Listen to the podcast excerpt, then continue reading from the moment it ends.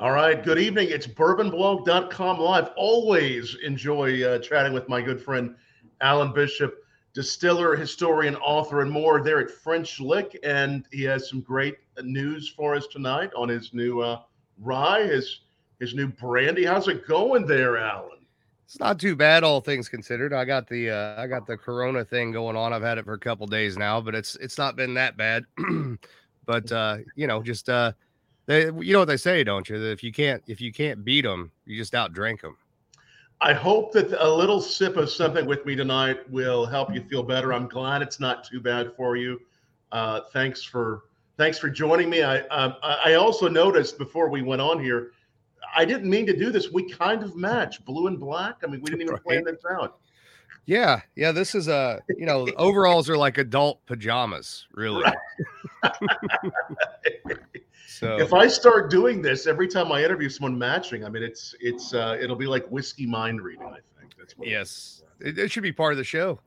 And really, you know what I should have done? I, I really I I would have earlier, but I was just jumping on. A lot of times I will wear the bow tie, and and I I noticed that Solomon Scott must have been just like me, someone who really enjoyed bow right. ties. That's right. Well, if you if you remember, I saw you a couple weeks ago at that event. I walked by you, and what I say, I said, "Really, who wears a bow tie, anyways?" And you uh, stop because it's kind of dark in there for, and you kind of stop for a minute. you're like, "Okay, all right, it's Alan. It's okay. It's acceptable." no, this is this is great. It was great seeing you there at that event. Uh, wonderful funds. I think they raised over a hundred thousand uh, dollars for um, for the homelessness there in, in Louisville. Wonderful cause, Coalition for mm-hmm. Homeless, the the the uh, the Bourbon Brotherhood and the and the uh, Whiskey Chicks, right? Yep, yep. That was a that great was, event. It was a beautiful a event. A beautiful, yeah, really and that auction, that auction was great.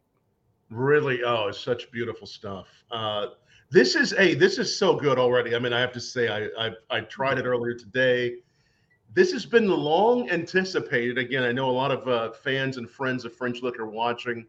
Uh, if you haven't gotten a bottle of this, you really got to get it. It's it, it's just delicious.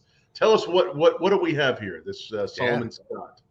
So that that should be hitting the distribution channels now. Um, if yeah. you're in Indiana, you can always stop by the distillery and pick it up at the gift shop, but it should be hitting distribution channels in all the states that we're in currently. Uh, so this is actually we went the opposite of what every other uh, distill craft distillery seemed to be doing early on so early on, as you know, everybody was releasing two year old rye, and you know they're holding out on their bourbon for four years, five years. So we did a, a young bourbon. We did a two year old Lee Sinclair, and then we did a blended bourbon, which was our Wheater, which was you know sixty percent our two year old wheated, then forty percent merchant that was five year five years old. But with the rye, I thought no, let's go the opposite. Let's hold rye and let's make that our oldest thing that we've released so far. So it's a five year old rye whiskey, and it's a, a, pretty unique mash bill. It's based on the uh, it's based on the George Washington mash bill as far as the way it's structured. So it's a uh, a 60% rye, a 35% corn, and a 5% malt. But we switch out uh, distiller's malt for uh, victory malt, which has more of a kind of dry, biscuity sort of characteristic to it. And there's always two different unique yeast strains. One that we propagate ourselves. The other one is a brandy strain. That's where you get some of those fruity sort of profiles from with that rye. Uh, double pot distilled, no chill filtration. Number two charred oak barrel, 53 gallons and larger medium plus toast heads. This was actually aged out in the um, more like the rick house, more like a, uh, a Scottish style dunnage. So concrete floor, ventilation all the way around. However cold it gets in the wintertime, that's how cold it's going to be in there. Uh, however hot it gets in the summertime, add 10 degrees to it. That's how warm it's going to be in there. So, but we wanted to do something different because obviously, not being in Kentucky, we don't want to do barely legal rye. So we don't want to go 51%. And me as not a 95.5 guy in general. Um, it's just not my thing. I didn't want to go that direction, although we did a couple batches of 95 and 100% rye as well. So this right. is kind of right there in the middle to where you've got, you know, there's a little bit that rye is a little bit more prominent, a little more pronounced, a little more textural and interesting, but you still get some of that sweetness coming through from the corn. And that brewer's malt, that victory malt, again, has almost like that dry mm. flaked biscuit sort of tone to it. That this brewer's malt is so, it just comes through uh, so many interesting layers to this. And again, I see a lot of friends uh, and family of, of, both Bourbon Blog and, and Spirits of French Lick watching. Take a moment, like this, share this video. Uh, we want to get a whole lot of people sipping with us tonight. Uh, take out one of your favorite bottles of French Lick and post it down below. Tell us what you're sipping. Uh, this is so, so interesting. Now you take. We'll go back a moment. You said this is a yeast strain that you would usually use on brandies. Is that? Yep. So, so two different yeast strains. The first one is our house strain that we use the first half of the fermentation. Right. And honestly, that you that use house, on other products, right? Yep. Okay. Yep. And that house strain is honestly, it probably started off as Fleischmann's bread yeast, is where it originally came from, okay. but we propagated ourselves over the years now. The second strain, uh, and we always do this, we use one of three different brandy yeast. The one we used on this was a um, a South African brandy yeast uh, called hmm. Vin 13. Uh, and it, it really pulls some of those fruity. You might pick up, and it's hard for me right now with you know the sinus issue going on, but before the sinus issue, I could pick up almost a little like kind of tropical star fruit sort of characteristic. Now, obviously, there's a lot of eucalyptus there, a lot of that kind of um, menthol sort of characteristic as well. And then back behind that, I'd pick up a, just a little hint of that sort of star fruit characteristic. There is a little of that star fruit, mm-hmm. kind of floral, slightly tropical yeah. against minty. Mm-hmm. It's, and then it's so different. Yeah, and that, that was the goal too. So this this mash bill, what's really cool about it, so that that George Washington mash bill, and it is not the George Washington whiskey. Don't get me wrong. I love what uh, Steve Bashore is doing at Mount Vernon, and that is George Washington whiskey. There, this is not George Washington whiskey, but this is a tribute to a mash bill that got lost in American history because not only was that mash bill prominent in the Virginia area and the Tidewater area, throughout southern Indiana, southern Ohio history, and even northern Kentucky uh, in the late 1700s, early 1800s, 60% rye was very, very common very early on. And ironically, some of those ryes, and I haven't tried this yet, but one day because you know how I am, I get bored, I'm gonna do it. But I've come across multiple historical accounts of this style of whiskey being aged on hickory and not oak, which might be a kind of interesting, get oh, some wow. kind of smoky barbecue sort of characters coming through in it. So you've seen it done before in his historically mm-hmm. aged on hickory, yep, uh, not oak. Yep. So yeah. There's so much going on here again. Uh, different yeast. Again, tell us the um the the breakdown of the mash bills. Yeah. So, uh, 60 rye, 35 corn, and five victory malt. Um, this is so so yeah. good and such a you know you I, I always expect uh, something so unique and delicious from you. Um, I know as you set out to you know to make your first rye. Of course, we had uh, before this even came out. We had the right way. We had a we had a little sip of that. Yeah. I mean, you did something even really unique and special, letting us try. This was this mm-hmm. whiskey uh, finished in absinthe barrels, didn't you? Yep. Absolutely. So there was that one, and we also released, uh, and I've heard it's a, a collector's market item on the uh, tertiary nobody cares market. Uh, we released what was called Fubar, which was uh, it was either a 95 or 100% rye. We honestly don't know because that product we were doing some 95 ryes, mm-hmm. and we were playing around with different uh, rye malts, and we had a still hand at the time who um, he had some personal issues. We'll put it that way, and he put the wrong malt in, and he didn't bother to tell anybody for several days by the time he told me, I couldn't track back what he'd actually dropped into there. So we called it FUBAR, like from a you know military parlance or Tango and Cash. So that got released as a, a, tasting room only ordeal, and it was it was really good, but it was for sure a 95.5 rye. There's no doubt about it. When you taste 95.5, you know what it is. 95 or 100, one way or the right, other. Right around there, yeah. This is yeah. Uh, this is layered. It's um it has some nice heat, of course. Uh, bottled and bond right here at 100 proof, right? This is a bottle yep. and bond uh, release. Um, and this is just a little bit over four years. There's a little blend of four and five. Nope, five year. Just around five. Oh, it's right around five. Okay. Yep. This is that. That's all five year. Yep. And that's the oldest thing that we've released from the mainline series so far. Yeah. That's always going to be a five year plus product. Um, even when the bourbons might only be four years plus. Uh, the rye is always to me going to be just a little older than the bourbon again, just to break convention, right? You got to do something right. different, uh, for sure. But even the even the character on the front um you know we, we we always say it's not just the spirits in the bottle it's the spirits of the place so that character mm-hmm. ironically me having covid tonight i'll tell you his story real quick because i think people will yes. appreciate it i want to I, I, I definitely this is it's you always name it after someone important in, in the history yeah you have to you have to and, and then you have to make sure that those people get the first bottle at their gravesite so you don't get haunted by them so so uh, Mr. Scott was a um, he was originally, I believe, from Kentucky. Ended up in Southern Indiana, living in Paoli, and he was married into the McCoy and Wolf family, which are two families that we talk about quite often from Orange County and distilling history. Uh, he ended up owning what was called the uh, McCoy and Scott Distillery, which was in Mitchell, Indiana. For anybody that's familiar with Mitchell, Bedford area, right across from Apple Acres. If you're ever in that area, there's an orchard there called Apple Acres. Um, that actually started off as a distillery orchard, and that was for the McCoy and Scott Distillery. But his big claim to fame really was that he became uh, a 50% stakeholder in the Daisy Spring Mill Distillery at Spring Mill State Park, the distillery we're currently rebuilding as a historic distillery. Uh, he worked there alongside Jonathan Turley until sometime in the 1880s. And legitimately, the story that we get passed down to us is he got tired of quote unquote getting screwed by the government on taxes. and he closed he closed out his accounts with Turley. He closed down the, the Scott and McCoy distillery. He moved back to Paoli, Indiana, and he started distilling out of his house or around his house at what's called the Bowen House. It's still there just east of Paoli to this day. It was actually the original wow. county jail. The house is crazy. Um, and we're going to be doing a video about it with Bo Cumberland here shortly. Oh, cool. um, but he goes into the business doing that. He dies in, eight, in 1909.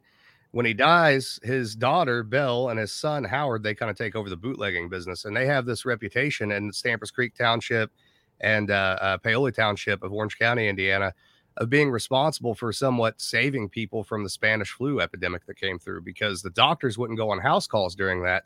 Uh, so Belle and Howard would deliver rye whiskey with rock rock candy in it, so rock and rye, to the people who were suffering from the Spanish flu, and there's still descendants to this day that say that their that their family survived because of Solomon and Belle, or because of Belle and Howard. Sorry.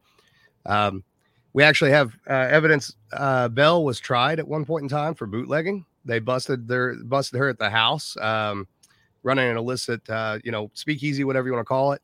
When she went on trial in front of the judge, she was basically, you know, the judge said, read off the charges and said, you know, you're accused of selling liquor illicitly and everything. Wow. She stood up in the middle of the trial and she said, well, you should know you bought most of it. and they just shut the trial down. Like it was, that's it. All right, we're not going there. Right. You're going to start name dropping. We're done. So, uh, but the house still exists. And there's a, uh, so the thing Solomon was really smart about. The reason he never really got caught back in the day is because he had multiple outbuildings on that property and he would move his equipment from outbuilding to outbuilding. So when the police showed up, they'd have to have a search warrant for each of the outbuildings. So it was like a shell game to find him. And then the main distillery was actually in this kind of walled off hidden basement that was underneath the uh, the kind of restaurant portion of the house, uh, what's now the kitchen of the house. So incredible, incredible story. Uh, I love how you go back in history. And which I mean, I think a lot of people that follow you on, on Facebook have probably seen this, but let me pop uh, the um, the photo up because I think it's so interesting uh, that you do this. You actually, for every release you do, mm-hmm. hold on, I'm gonna I'm gonna pop this up here. Uh, you take you, you take the first bottle. Can everybody see that? There you go. There yeah, there it is.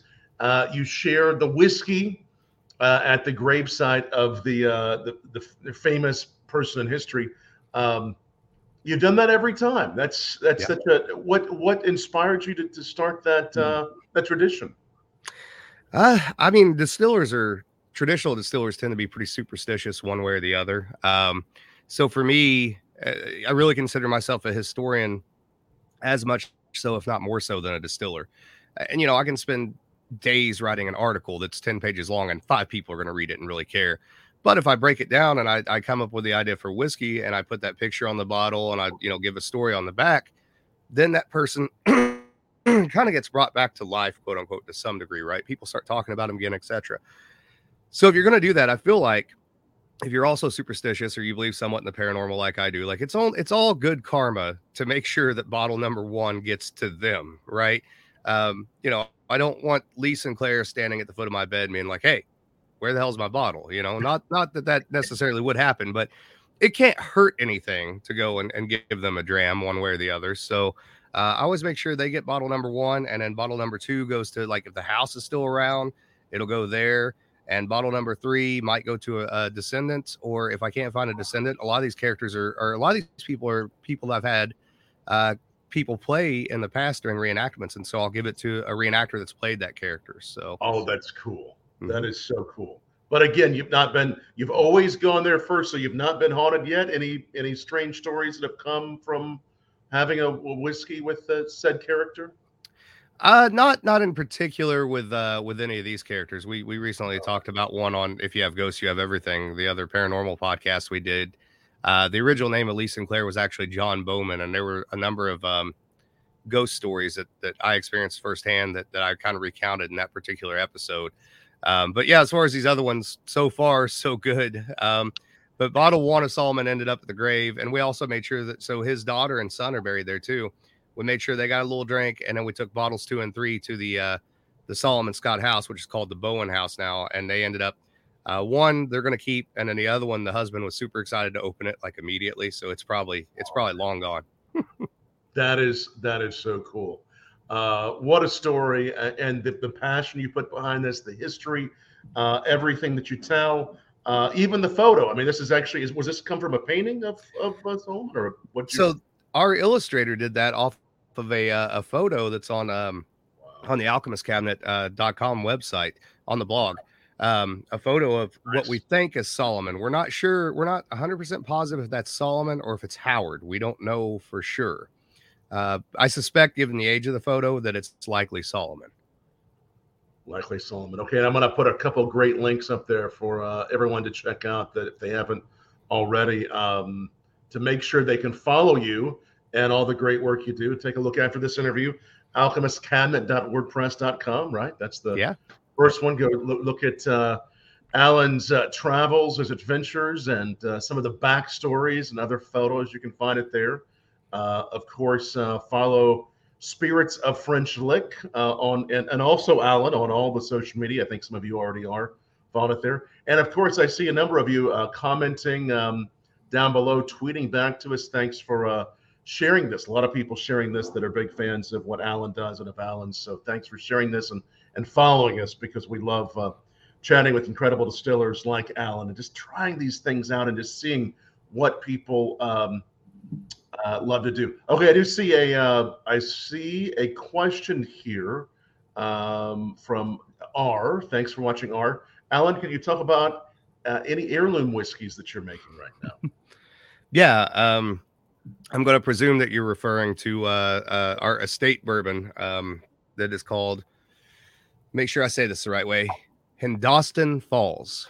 Uh, so Hindostan Falls was a town that's abandoned now in Martin County, Indiana, um, right along the White River.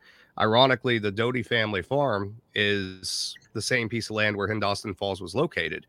Uh, so all of our heirloom corn, whatever you want to call it, uh, the created heirloom that I created, the Amanda Palmer corn that I bred for several years, uh, that's where it's grown at. So we thought that'd be a cool name for it. And so that is um it's 80% uh, Amanda Palmer corn, it's 10% rye and 10% distiller's malt. It's the simplest mash bill we do. And the reason we did that, excuse me, the reason we did that is we really wanted that Amanda Palmer corn to sort of uh, really be the star of that, right? But we also wanted to keep it a bourbon. We didn't want to make it a corn whiskey necessarily. I needed it to be bourbon because of the popularity, so that it will hopefully end up in the right hands where people can go, wow, this is a really different style of corn, really different style of distillation. The corn really speaks and its positive attributes, etc.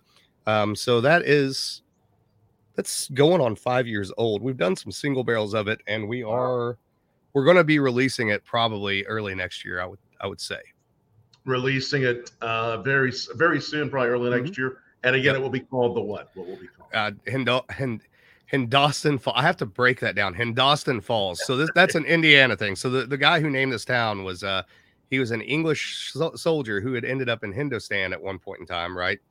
But because we're from Indiana, it comes out Hindostan. Like there's a there's a place there's a place over in Orange County, uh, a church, and for all intents and purposes, it's called Syria Church. But if you say that to anybody there, they'll say you mean or it's called Syria Church. Sorry, say it to anybody there, they'll all be like, "You mean Syria?" Okay, sure, sure, Syria, whatever you want to call it. Oh no, that's that's amazing. And uh, thanks, R, for the question. Any other questions for Alan? Uh, don't hesitate to ask. We're gonna keep on talking about other upcoming releases. That's one upcoming release. Again, be watching for this one. Again, where all can people find Solomon Scott? They can find it where. So that'll be in distribution in all the mainline channels. So Indiana, Kentucky, uh, let's see, Illinois, Missouri, Texas, uh, South Carolina, North Carolina, New York, New Jersey. I don't know. They added a bunch of states and then Canada. Um, you should be able to get it from Seelbachs.com as well. Uh, it it'll be out there one way or the other, even if you have to have somebody mule it. I keep trying to cover up my inappropriate shirt. I didn't realize that I put on. So every time somebody looks up, and just my shirt just says "fuck you." So they they they may be able to make it out. It's it's possible. It's uh, it's one of those subliminal messages. Right. I mean, it's not really surprising coming from me, so I can't. I don't know why I'm I'm being all shy about it now. So. so again, we're trying we're tasting two unique whiskeys here, or one whiskey, one cider, or uh, not cider, sorry, brandy. two things. Yep. I'm going back and forth here. Uh, we have the Solomon Scott Rye whiskey. Then over here on the apple side, it's the Hoosier Apple Brandy. Of course, we love uh, the brandies that um, uh, that that Alan creates. This one is a, another bottled and bond. This is Old Clifty, and and is this is this the first bottled and bond brandy you've done as far as the apple mm-hmm. brandies go? It is. It's the very first bottled and bond apple brandy I've done, and that uh, that should be the first. That's the first that I know of bottled and bond apple brandy in our region, the Black Forest of Southern Indiana region, since 1914. First um, since 1914. Yeah, Amazing. from the from the six county region of apple brandy distillers in Indiana. So that one's th- honestly out of everything I've ever done. I mean, that one's probably the closest to my heart because I grew up making apple brandy, and obviously I started at Copper and Kings, and you know, I, apple brandy is just something I absolutely love, especially the region that I'm from, and so it was important to me to to well represent what apple brandy was here in Southern Indiana uh, prior to its destruction by Prohibition, for sure. Right, right, because there was there was so much uh, prior to Prohibition, especially in Indiana. Mm-hmm like this was something that we we drank a lot back in the day as Hoosiers. Yeah. So Washington, Orange, Lawrence, Crawford, Harrison, Perry, and I don't know if I said Orange or not. There's the COVID brain for you. And Orange County, that six county region, there were 155 legal apple brandy distilleries between years of 1858 and 1914. Um, 150,000 plus apple trees per county at that time to feed those distilleries. Uh, the largest uh, apple brandy distillery in the United States was in Harrison County, um, in a little town called New Amsterdam. That was the Alexander Sterling and David Kemper distillery. So it's a huge part of our, our heritage, um, not only just for us to drink it as Hoosiers. The, the way that we typically drank it here back then was as a white spirit with a little honey added to it, but we exported a ton of it. And we actually have some historical evidence that our brandy from Southern Indiana was even being imported into Normandy, France at the time oh, which wow. is hilarious when you consider Calvados. And I love Calvados, but um, very different style of apple brandy from Calvados for sure. I always say it has um it has a lot more in common with bourbon than it does traditional brandies. I mean, it's uh it's big, it's bold, it's got some more of that kind of white pepper spice and heat to it.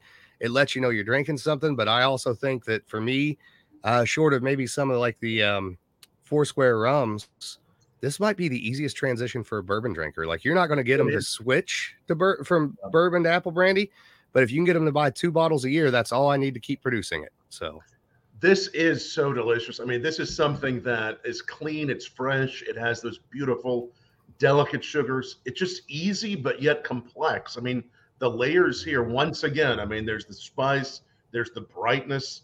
Um, this is just so good. What and the and the approach you're taking again you looked back uh, at history, the approach that had been taken uh, to this. What just talk about that a little bit too, because it's it yeah. really is so different than any brandy you'll get uh, anywhere.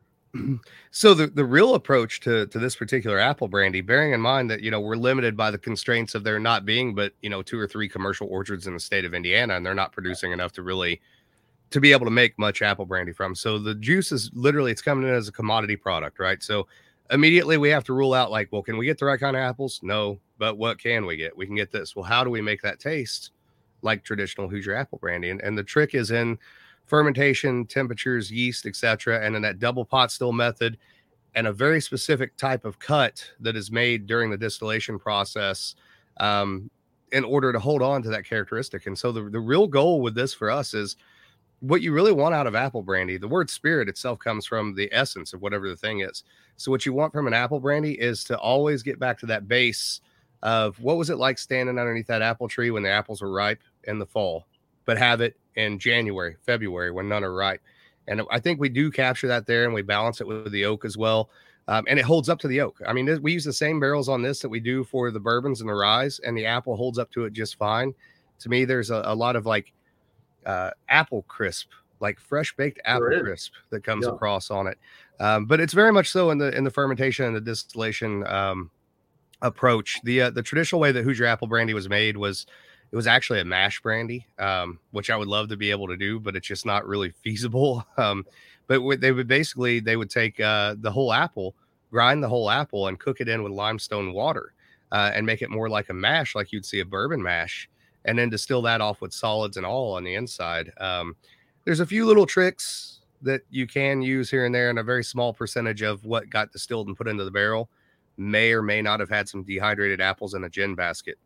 So, ooh, okay, all kinds of uh, all kinds of unique approaches, and again, it goes from bright, um, lots of good sugars, not overly sweet, to something creamy, something warming. It's it's a just a beautiful balance. Um, yeah.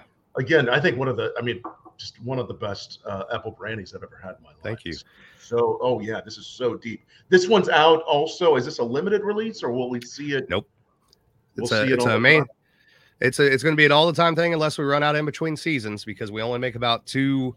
Mm. We make we bring in about twelve thousand gallons of apple juice a year, so we end up making somewhere around maybe twelve to twenty four barrels a year, just depending on what we have. Um, so it, it, should be out all the time unless it really catches on. Of course, it's apple brandy, so it's not anywhere near as bourbon, as uh, big as bourbon.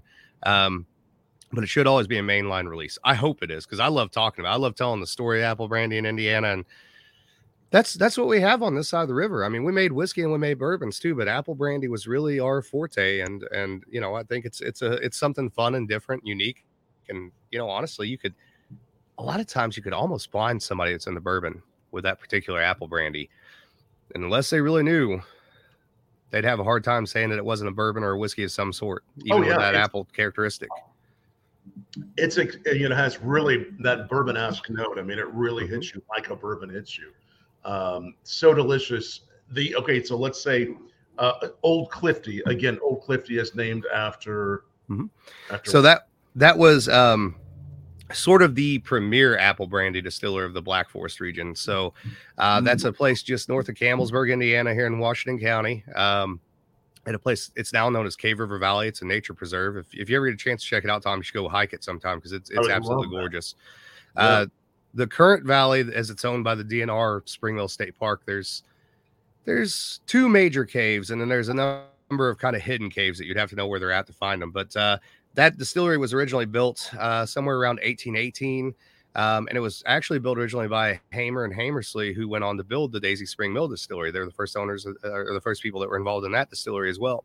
Um, the major owner of of Old Clifty was, um, oh, I'm I'm struggling to, to find his name at the moment. Uh, it'll come to me in a little bit. Anyways, he was a, an elder in his church at the time, and he ran it for the uh, the vast majority of its lifetime. And uh, it never was a huge distillery at their at their height in the late 1800s. I think they were doing about 20,000 gallons a year. Now, bear in mind that that at that point that's all apple brandy, and to make a gallon of apple brandy, you're looking at one to three bushels of apples. So 20,000 gallons at the very least is 60,000 bushels of apples. So that's a lot, a lot of damn apples to work through. Um, but so it was very hard to find. Uh, there wasn't a whole lot of it made, but it was the one that you wanted to find if you really liked apple brandy. And so the illustration on the front, uh, if you go back and you look at the uh, the label yeah. on the two year old too, it's the same picture as on the two year old. We just had our illustrator uh, draw that up for us. And to the left right. is the old old mill, and to the right's the old distillery. Wow, so so beautiful. Um, this uh, this again is out. It will be out all year for as, as long as the stocks will have it. It'll be out there. Uh, two new products that you've ju- these have just been added. Uh, yep, uh, to your just been added. Just yeah. been added. So you can find those the states you mentioned, uh, also at the distillery as mm-hmm. well. Yeah, and there are there's a there's going to be a couple of um, fun little fall releases, distillery only too, that people might be interested if they like the apple. Yeah, I, so. I, was going to say if there's anything else. Yeah. You've already added so much, but if there's anything else you have coming, let's hear it. I just I ramble, Tom, and what happens is no, because, I love this because I have COVID brain right now. I'm like, say it before you forget it, man. Get it out there. so, um, uh, the first thing, uh, this this actually I'll come back to that. So we will have should have a Catawba brandy that'll be out this fall. That'll be gift shop only. So this is um this has been a four year old Catawba brandy, and I can't remember if we did it as bottled and bond or if we did it as barrel strength. Um, but it's been aged in um, French oak barrels. One was a toasted and one was actually charred, uh, and we made a blend of that. So I'm really excited about that.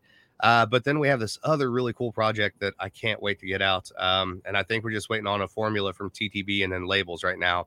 So uh, hopefully by the end of October, beginning of November. But we took the same apple brandy that you're tasting tonight. Uh, we took two and a half barrels of it, we blended it, and then we put it into a Islay barrel that was 19 years old. Uh, so originally a sherry butt. Oh man. Uh, that then went to Islay and sat for 19 years with a, a, nice smoky Scotch in it. And they wouldn't tell me what brand it was, but uh, and I'm I have my suspicions, but I want to hear what people have to say when they taste it.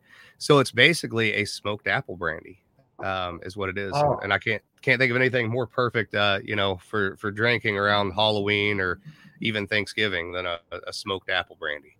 That will be uh, incredible. Again, a 19 year old Islay Scotch, the apple brandy that's already how old? Uh, four four years is what four it was. Years. Yep. And you put it in for about how long? Uh, it's been in there since February. Incredible. So uh, eight nine months, something like that. Mm-hmm. Yep. Yep. Beautiful. So be watching for a couple limited releases. Always uh, some really just fun releases at uh, Spirits of French Lick. Uh, you can learn more about them. SpiritsofFrenchLick.com. You can take a tour. You can go. Price. You can probably find Alan a lot of times when you stop by and visit. Right, Alan? Yep. Yep. When I'm not out with COVID, yeah, for sure. Yeah, um, give it a few days, but yeah. And uh, if you if you aren't in one of the states where we're distributed, uh, you yeah. can also check out Seelbachs.com because a lot of times yeah. Seelbachs.com is carrying our stuff.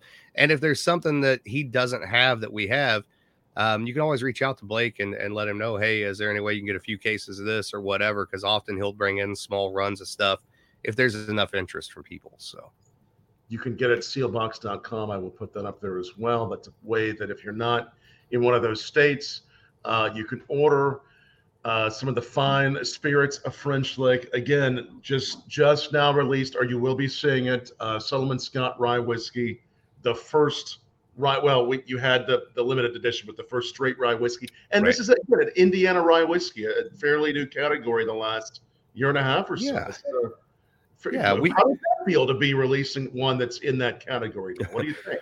Uh, yeah, I uh, I had wanted to. I would love to have called it Indiana Rye Whiskey, and uh, unfortunately, we already had the labels printed whenever whenever that finally passed. So I had that moment of, well, shit. Now we can't we I mean, you know, in the, yeah, it is an Indiana rye whiskey. We just don't have it on the label, but we do have a um I think there's another 95.5 rye coming out, just a yeah. small like single barrel uh that we're doing that is um uh I think we're calling it Homestead. Hoosier Homestead rye or something mm. like that. So it does play off that Indiana rye thing. Right, that Indiana rye. Another mm-hmm. one coming. Yep beautiful. Always such delicious products. Really some of our very fra- favorite spirits uh, whiskeys that alan does. He does such a great job. And the story behind them the passion you put into this the history everything you do alan you do such a phenomenal job with. Really i appreciate it man. You're always you're always one of the people on the top of the list. I want to make sure gets to taste all new stuff coming out because uh, i appreciate your opinions and i appreciate the people that you get it in front of and you know you've, you've got an excellent palate so it's always nice to talk to you so it's always a pleasure, my friend. And again, to all of our friends watching uh, all over, I see people watching from everywhere uh, across the country. Uh, take a moment, like this video, share it, uh, tell folks about Spirits of French Lick, such delicious uh, whiskey, brandies, you name it, uh, coming from Indiana. And we're really proud to see this in the state of Indiana. well done, Alan. I was so glad to see you week and a half ago or so. I hope to see you again real soon in the fall. Yeah. Uh, any any events you have you have any other events coming up that you'll be doing at uh, the distillery that we should note? I don't think we have anything at the distillery at the moment, but uh, I, I, next week I'll be out at ADI with uh, Gary Hinegardner on the uh, the the corn panel, the heirloom corn panel. So that's going to be really cool, and I'm really happy to be a part of that. I, I always love hanging out with Gary; he's such a good guy. Yeah. Um, so I'll be there the 14th and the 15th out in St. Louis hanging out. Um, other than that, I don't have a lot of a whole lot of whiskey events lined up other than you know the normal like run of the mill like distillers talk podcast, which is we do that every week, and then yeah. um, I don't know. There's there's some various things in the works that we're we're working on. I think we're gonna do. There's a, a really cool ghost walk thing coming up at the Salem Speedway for people who are interested in racing or the paranormal. I believe that's October 15th, and it's historic Salem Speedway. It was built in the 1940s uh, so they have a gentleman who has lived there for multiple years, and he knows, you know, he knows where all the tragic accidents happened at, and all the all the weird hauntings and stuff. So I think me and Kim, my wife, I think we're gonna go out as uh, if you have ghosts, you have everything, and interview the guy while he's doing the tour and, and put that up. And uh, you know, that's that's becoming. Um, there's a nice little spiritual crossover there between spirits lovers and the people and the paranormal, and it. And right. I don't think it gets talked about a whole lot. So um, I'm kind of enjoying building that audience right now as much as anything. And you talk about that in one of your podcasts, right? Yeah. So it's if you have ghosts, you have everything. How yeah. do we find that? Mm-hmm. So it's on all the major podcast platforms out there: Spotify, Amazon, Google, um, Anchor, etc. Uh, if you follow us on social media, you'll surely see me or my wife, one of the two, post about it. Um, you can check out uh, thealchemistcabinet.com, which is now our official website with all the links on it. It'll have you know the podcast, the One Piece of Time right. Distilling Institute, which is a home distilling video series that we do yeah. has our store up there with the book that I just republished, and we're gonna have the uh, the Alan Bishop Experience DVD that Bo Cumberland directed up shortly. I don't know, man. I'm just trying to find ways to to brand myself. You know, that's beautiful. So, so check out the new podcast. Go on to the the uh, the WordPress uh, blog. Look for if you have ghosts, you have everything. You and your wife do that. Mm-hmm. We do, we do. Uh, she she is more intelligent than I am, and if you listen to the show, you'll be able to tell that. Well, hey, uh, again, always a pleasure having Alan on. I, I love tasting both these with you. These were uh, both so delicious, and we loved having all of you, um, you wonderful folks watching us. We will have more. It is National Bourbon Heritage Month. Uh, again, for folks like Alan and I, and probably you too, because you drink it. Uh, every month is Bourbon Month, but there's this thing officially called National Bourbon Heritage Month. So we're going to have a lot more great interviews with. Um, some other distillers and great people. Yeah. So just be watching this channel. And I'll tell you what, even if you're a bourbon fan, pick up a bottle of that apple brandy and the next time, or if you oh, go yeah. somewhere you see it, the next time you have a, a bourbon centric cocktail made, have them split it in half. Do half bourbon Do and half, half brandy. Yep. I thought you were going to say hand it to your friend and say how do you like this bourbon and see if they realize it. Uh, Listen, I, I already did one bourbon heritage. I already did one bourbon heritage month hate video this month. I you know I I, I know where to draw the line. You know I got to go back to Kentucky every once in a while. So uh, you, you, you know, I, they welcome you back. Yeah, right. Yeah. I don't want them just waiting at the other side of the bridge, being like, nope, mm-mm. no, no. back over there with your apple trees. Oh no, it's it's always it's always a pleasure, my friend. Thank hey, thanks everybody for watching, and uh, we'll see you all again real soon. Cheers, Alan. Cheers, sir. Hope hope you uh hope you feel better and better. I'm sure the spirits helped a little bit, didn't they? I feel better right now than I did when we started. Good. Me too. Good. Cheers. Cheers.